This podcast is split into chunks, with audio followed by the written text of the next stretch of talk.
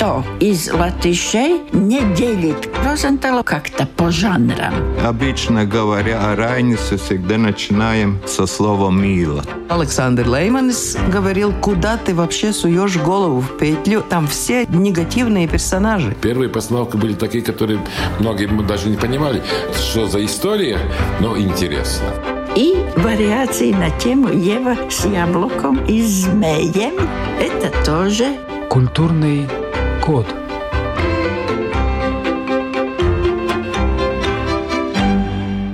Я, Рита Болотская, переехала в Латвию недавно. Изучаю культуру своей новой родины и делюсь открытиями с вами в этой передаче.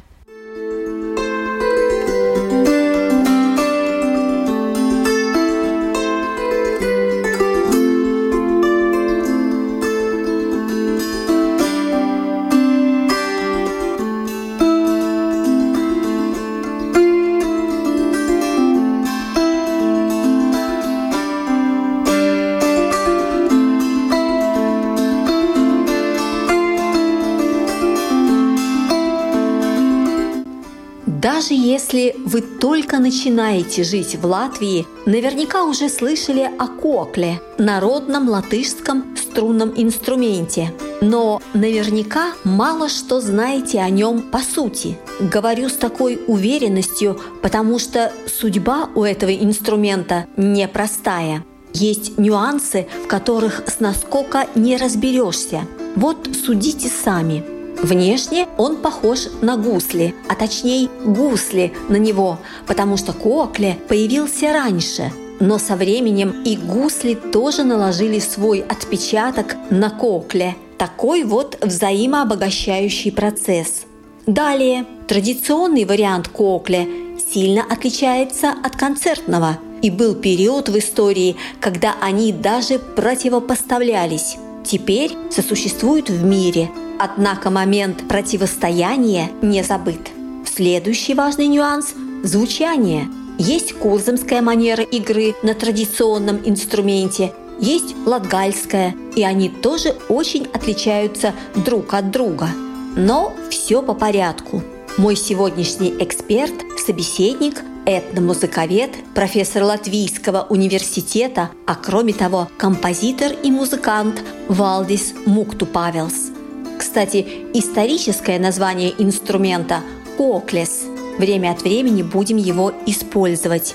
А начнем с того, как этот замечательный инструмент вошел в жизнь профессора Мукту Павелса. Вы начали как студент факультета химии Латвийского университета, благополучно его закончили, после чего пошли изучать историю искусств в консерваторию. И начался этот огромный путь с этномузыкой, с Кокли в частности. А как это? Почему вас вдруг так развернуло? Кокле началось даже раньше, перед тем еще. Но вообще мне с детства музыкальные инструменты все нравились. И как-то мама мне купила, я еще в дошкольном возрасте был, купила там гармонику, потом металлофон. Я сам научился играть. Потом, конечно, музыкальная школа. В школе на фортепиано, аккордеон и на гитаре тоже. В то время рок-музыка была важна, значит, гитара. Все гитары играл, и соло, и бас-гитару. В своем родном городе во всех рок-группах, которые были, играл. Но потом в Ригу поехал учиться в университете, и там продолжал играть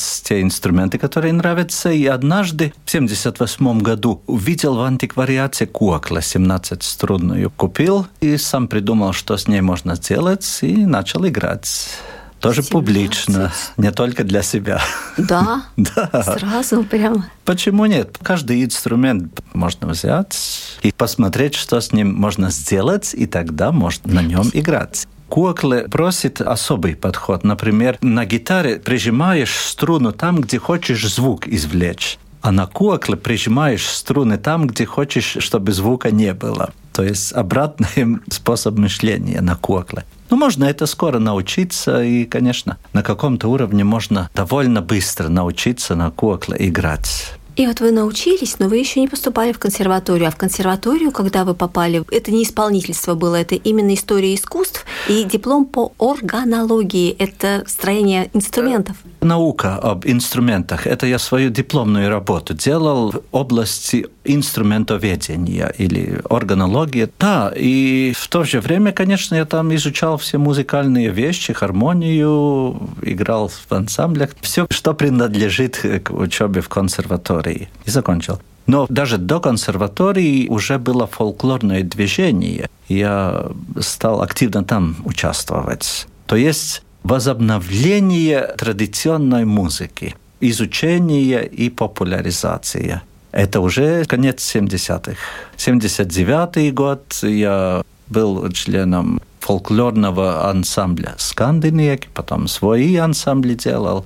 И вот в этом фольклорном движении одна очень важная вещь, где я довольно активно участвовал, это возобновление игры традиционных инструментов. И кукла, и волынка, другие инструменты. Но кукла очень важный инструмент, который именно в этом фольклорном движении начал свою вторую жизнь, можно так сказать. Насколько знаю, именно с Атмадой, именно вот в 80-х годах у кокли появилось особое значение. И не только вспомнили, а стали активно многие играть, создавать ансамбли, и вообще просто расцвет кокли наступил в 80-е mm. годы. Ну, вообще кукла – это не ансамблевой инструмент, традиционная кукла, это соло потому что этот инструмент, он тихий довольно. И он хочет, чтобы с ним как-то более интимно общались, и можно играть музыку самому себе на кукле очень хорошо.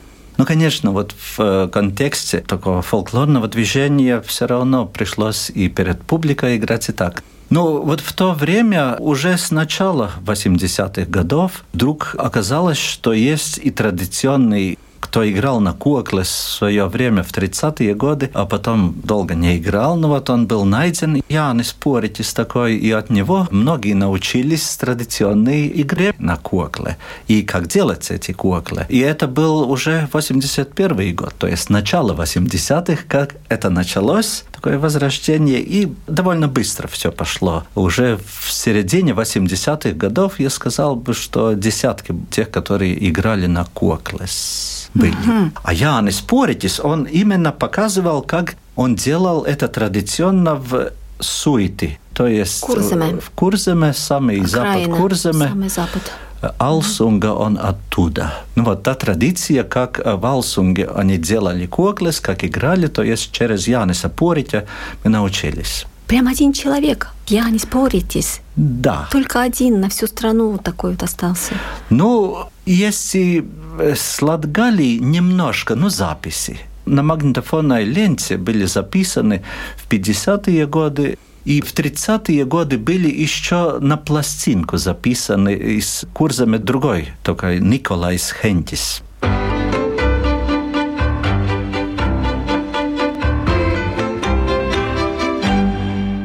Валдис Мукту Павелс принес навстречу Кокле. И в тот момент, когда мы дошли до возрождения традиционного инструмента, до его особенностей, свойственных Курзаме и Латгалии, двум регионам, где традиционный кокле вообще смог сохраниться, гость взялся за инструмент – Позже он нам еще сыграет прямо в студии. И запись выступления Мукту Павелса я поставлю а пока только аккорды. Скажем так, два разных подхода к взаимодействию со струнами. Курсаме и Латгале. Два места, да. а стили игры отличаются, отличались ли раньше? Очень. То есть те записи музыки, которые из Курземе, но они в основном из суеты. Там такой легкий способ игры, особый звукоряд, очень характерная так называемая бурдонная струна. То есть вот звукоряд идет... И вот одна самая низкая струна все время делает аккомпанемент той музыки, которая играет на кукле. Это характерно вот для курземы. Угу. И при том, когда играет, тогда приглушивает те струны, которые хотят, чтобы не звучали, и правой рукой через струны, побряцывая, они красиво зазвучат целый аккорд. Поменяешь, другой аккорд звучит. И, конечно, много разных аккордов так можно играть, и мелодии можно делать, и так дальше. А латгальские куклы, там другой способ игры, там вперед и обратно, то есть в обе стороны можно задевать струны. И еще один мастер из Латгалы рассказывал, что он в детстве видел, что струны приглушивают не сверху, а пальцы между струнами ставят. И тогда или вверх, или вниз их двигают, и так можно приглушивать струны, и правой рукой задевают струны и играют. Немножко иначе звучит. А кто-нибудь пользуется плектором, вот такой специальной пластиночкой, пластмассовый или костяной. Я видела иногда на концертах, что исполнители берут этот плектор. Очень важно, какой куклы, потому что куклы бывают очень разные. В музеях есть пятиструнные, шестиструнные довольно много, даже половина всех экземпляров с малым количеством струн. И такие куклы ты играешь просто только пальцами. Ну, еще 9, 10, 11, 12 струн тоже. Но там не надо плектор, там задеваешь струны пальцами и много лучше. Но Коклес уже в XIX веке они были и довольно много струнами, 50 и даже еще больше. Вот такие большие коклес тогда уже плектром играют. И они лучше звучат, если плектром играть. Может быть, большие коклес – это концертный вариант, который специально для больших выступлений создавался или нет? А вот концертный вариант это создавался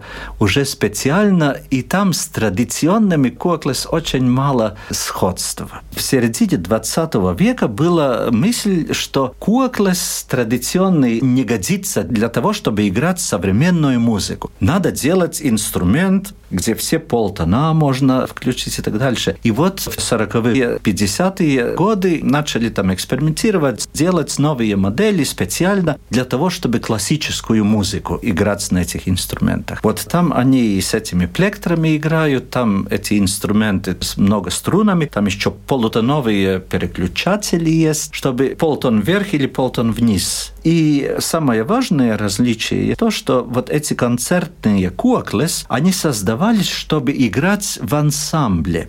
То есть там целая группа этих концертных куклес, сопрановый, алтовый, теноровый, басовый инструмент, контрабасовый куклес. И вот это мышление совсем другое. Как в оркестре есть скрипка первая, вторая, алт, контрабас, так и делается коклес по такому принципу. Но это выдуманное, это подход, который создался в 40-х годах. Это не с именем Красноперова Сергея связано было, не он создавал? Э, он создавал в конце 40-х годов, но до его уже были также другие эксперименты, а Красноперов просто ему поручило советское правительство создать оркестр народных инструментов. То есть вот в Советском Союзе как-то эта идея, наверное, оркестр балалаечников и мандолинистов, что в Санкт-Петербурге в конце XIX века был создан. Вот этот как пример, как надо было бы национальные культуры развивать, создавать оркестры национальных музыкальных инструментов. Вот Красноперов ему поручили эту задачу. В 1947 году он такой оркестр создал. Для того были созданы вот эти модернизированные модифицированные куклы уже под руководством Красноперова. Наверное, до 60-го года они существовали, а потом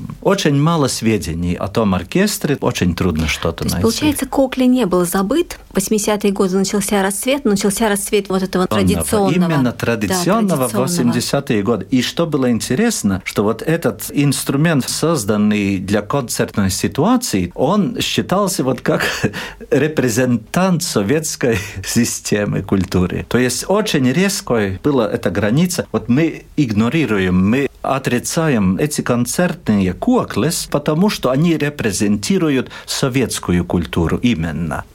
Культурный код –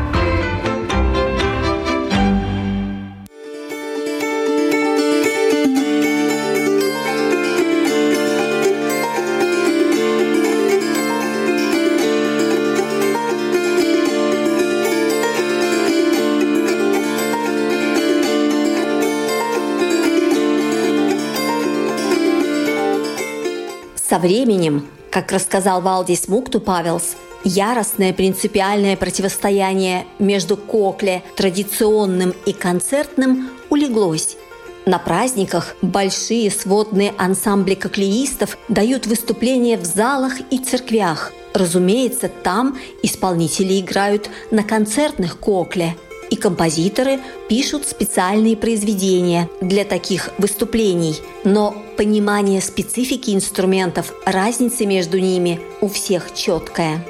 На традиционном кокле, как правило, 5, 10 или 11 струн. В очень давние времена струнами, вероятно, служили жилы животных. Сейчас только сталь. Делают кокля в основном из ели. Это самый подходящий материал. Но допустимы также липа, клен.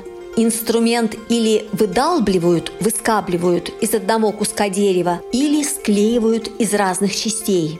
Стандартных размеров нет. Кокля может быть и полметра в длину, и 70 сантиметров, и метр. Какой инструмент музыканту удобен, такой он мастеру и заказывает или сам делает. Многие умеют делать сами. Опять же, нюанс. Мы сейчас говорим о традиционных кокле. Это они могут быть разных размеров. На них обычно играют соло – что касается ансамблей, там иные требования. А теперь только музыка, запись. Исполняет Валдис Муктупавелс. Самые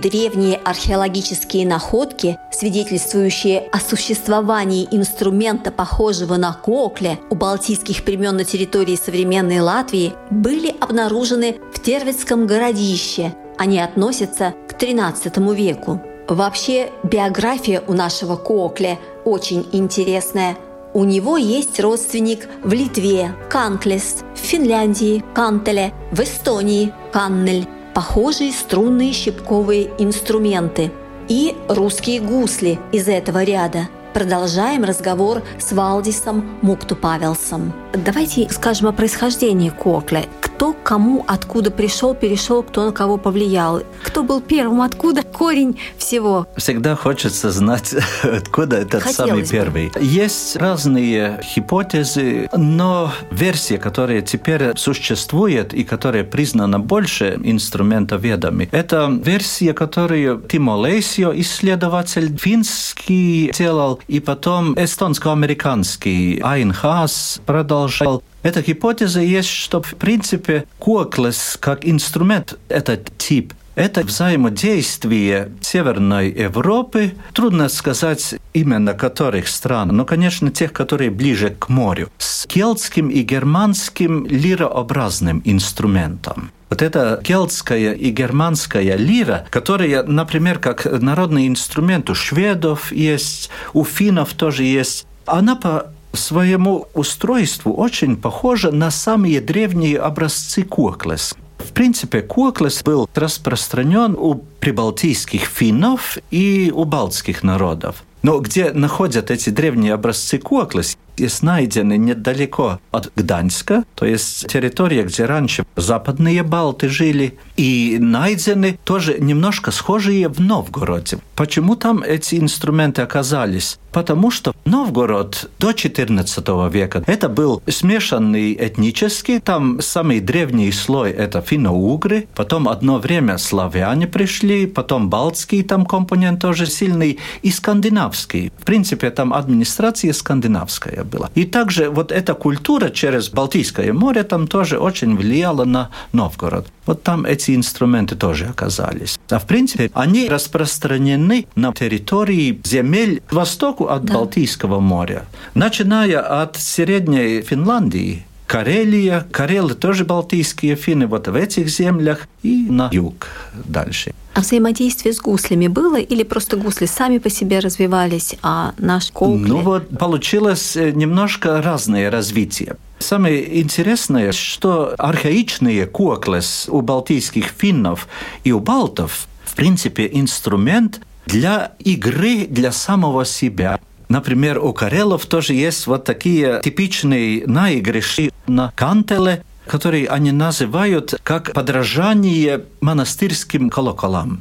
А играли дома после вечерних, так сказать, работ приходит хозяин домой, берет кантелы на стол и играет. И очень похожий тоже в Северной Литве есть еще до 20 века 30-х годов сохранился такой особый стиль игры на пятиструнных канклес, как они называют этот инструмент, где тоже вот такие секундовые, вот такие созвучия доминируют, и они должны напоминать церковные колокола. Вот тоже та самая идея. Просто чтобы показать, как развивалась в Новгороде эта игра. Эстонский этномузыковед Игорь Тенорист, он исследовал древние коклесобразные инструменты и какая музыка с ними связана. И вот в Новгороде примерно в XIV веке появляются удлинение корпуса коклес, такое крыло – они так и называются крыловидные гусли. А почему она нужна? Потому что этот инструмент начали использовать для аккомпанемента танцам. Для танца нужно более мощный звук, чтобы громче звучало. А струнные инструменты зависят от корпуса. Маленький корпус, звук маленький идет. Побольше корпус можно создать большую, так сказать, массу звука. И изменился тоже способ игры, потому что надо играть, чтобы громко звучало. То есть уже тут не пальцами так задевать, как вот это карельские наигрыши или литовские, а там уже бряцание с плектором, и при том, если долго играть аккомпанемент танцу, то надо, чтобы немножко руки Положить не в воздухе, а, ну, чтобы э, не устать. не устать. Вот это крыло тоже помогает, просто левая рука лежит на этом крыле. И вот такие инструменты в Новгороде. Уже и гусли. Крыловидные гусли. Но, в принципе, они развились вот из этих древних балтских или финских инструментов. И вот они уже распространились в сету земли, это эстонцы, и в Латгалии. Большинство инструментов из Латгалии вот с этим крылом. Культурный код – В Национальном музее истории Латвии можно увидеть самый древний цельный экземпляр нашего латышского кокля. Он относится к началу XVIII века, был найден в районе Лиепаи, а самые первые письменные упоминания о кокле датируются началом XVII века. Причем интересно, что уже тогда их величали не как-нибудь, а Дева Кокле – божественными, зелта кокле, золотыми. Слово этномузыковеду профессору Валдису Мукту Павелсу. Дева, кокле. Угу. Почему, откуда это было выражение? Священники играли на кокле? Очень хороший вопрос. Как это коклес получило название Дева коклес? Первое э, историческое упоминание о коклес как инструмент Девса, Бога, 1613 год. Вот там есть один протокол иезуитов, и там рассказывает им человек, что вот он был на пиршестве, там разные инструменты были, кроме вот этого пятиструнного инструмента, который местные латыши называют дева куаклес. Вот только его там не было. И что самое интересное есть? Библия.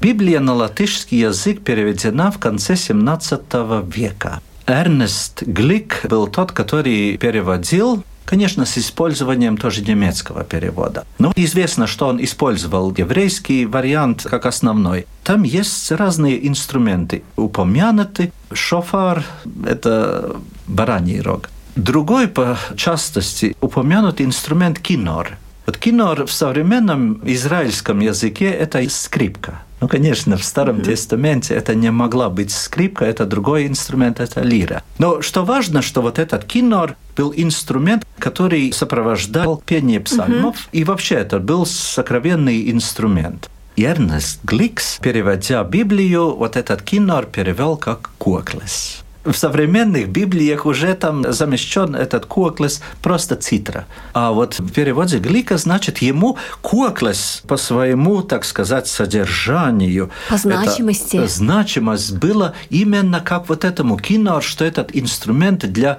прославления Господа, ну вот, э, священный инструмент. То есть самый древний перевод в конце 17 века. Конечно, вопрос, почему Гликс выбрал коклес? Может быть, это уже был инструмент Бога в его времени. Вот этот иезуитский протокол – это начало 17 века. И там уже упомянуто, который местные люди называют коклес Бога. Так что Глик взял уже, так сказать, традицию и усилил, конечно. Вот Библия теперь священное писание, и там везде написано коклес для прославления Бога. Ну вот инструмент Бога. Легко или трудно научиться играть на кокле? Ну, это в зависимости от того, на каком уровне хочется играть. Что-то сделать, что было бы уже приятно слушать, можно очень скоро. Вот просто ставим пальцы на струны, задеваем струны.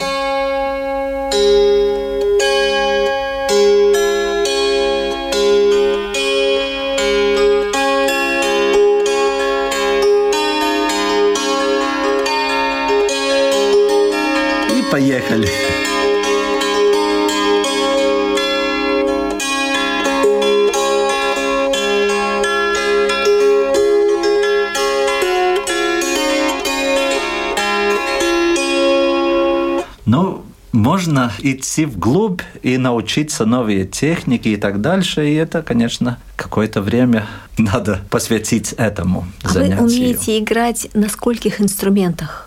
публично, на какие инструменты мне самому пришлось играть. Ну, конечно, это фортепиано и аккордеон, гитары в свое время, саксофон, коклес, волынка, варган – принципе, если выступать приходится, то куаклес – основной инструмент. Куаклес хорошо можно играть и с другими инструментами. Вот с Сергеем Анцуповым он играет индийский, северноиндийский инструмент сарод. Сарод я куаклес. Да. да. Мы с 89 -го года уже выступаем Вместе, в таком. дуэтом. Да. Давайте мы еще что-нибудь сыграем, только я даже не знаю, что.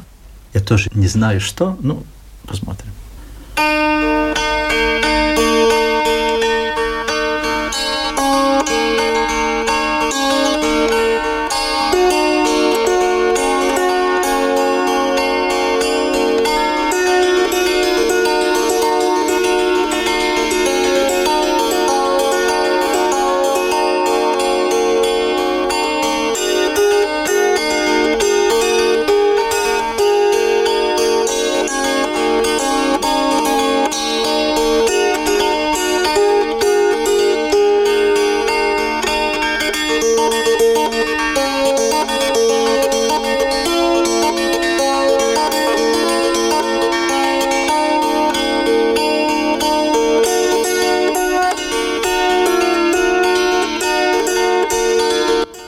Сейчас игре на кокле в Латвии обучают и в музыкальных школах, и в музыкальной академии. Причем учат как на концертных, так и на традиционных инструментах. Студенты академии в обязательном порядке играют на обоих. Есть частные школы кокле, есть самоучители игры, есть книги, посвященные истории этого инструмента. Наконец, есть известные исполнители и ансамбли, и соло. К примеру, на традиционном кокле мастерски играют Марис Мукту Павелс, Ансис Янсенс, Лайма Янсене, Лаума Матуле, Лена Скребинска, Валдис Мукту Павелс – если предоставится возможность сходить на выступление, послушать, не отказывайте себе в удовольствии.